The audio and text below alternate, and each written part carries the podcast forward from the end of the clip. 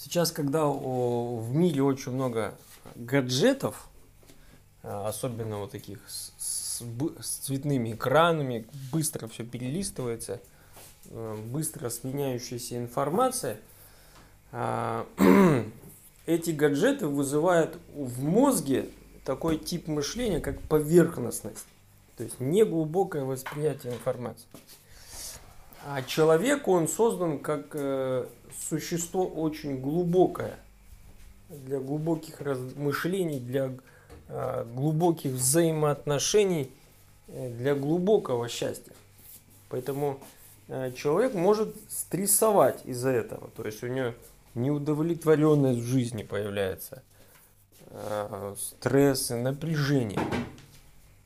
Поэтому э, нельзя идти на поводу мира, который говорит, надо много-много всего и сразу, и сейчас. Это прямой путь вот именно к поверхностному восприятию мира. Нужно э, целенаправленно развивать глубину в жизни. Да? а, и можно делать очень простые вещи, чтобы эту глубину развивать. Тогда наш мозг, мышление будет тоже развиваться, готово, например, к изучению задач, а, будет уже воспринимать совсем по-другому, на другом качественном уровне, на другом, соответственно, результате будет это сказываться. Вот. Есть простые упражнения. Да? Первое простое упражнение для глубины – это созерцание. То есть выходишь на природу, особенно это хорошо – наблюдаешь за птичками, травкой, там, э, как деревья цветут, сейчас очень красиво. И просто рассматриваешь, не спеша, рассматриваешь, наблюдаешь. Да, и ты как бы вникаешь в творение, в сущность творения. Можно размышлять об этом, что это значит, почему оно так, почему вот так, а не так. Это называется созерцание.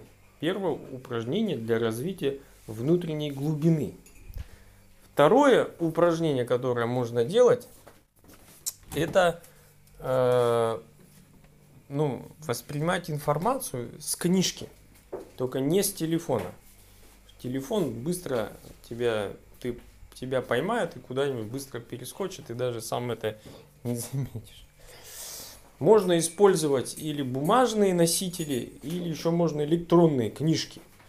Электронные книжки это не быстрые сменяющиеся картинки. Они очень медленные, они не предназначены быстро меняться. Там только страничку перелистываешь, вот максимум. И они для глаз тоже более полезны. Взять, например, какую-то книжку. Ну, я могу посоветовать, скажем, э, книга притчи Соломоновых. Это книга мудрости.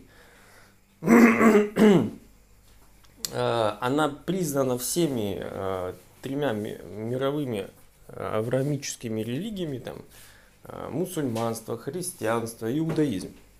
То есть это просто книга мудрости жизни.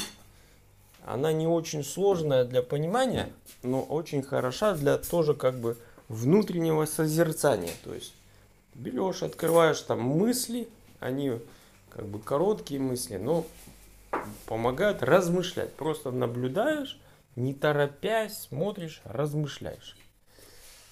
Там в эту же серию входит еще книга Экклесиаста, есть еще книга пес песней тоже.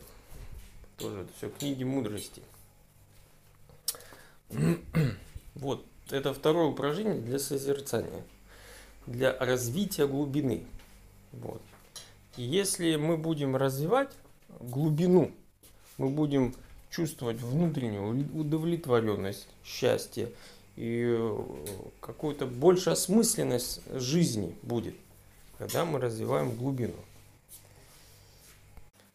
И это даже будет сказываться, я уверен, на школьных успехах. Вот я уверен.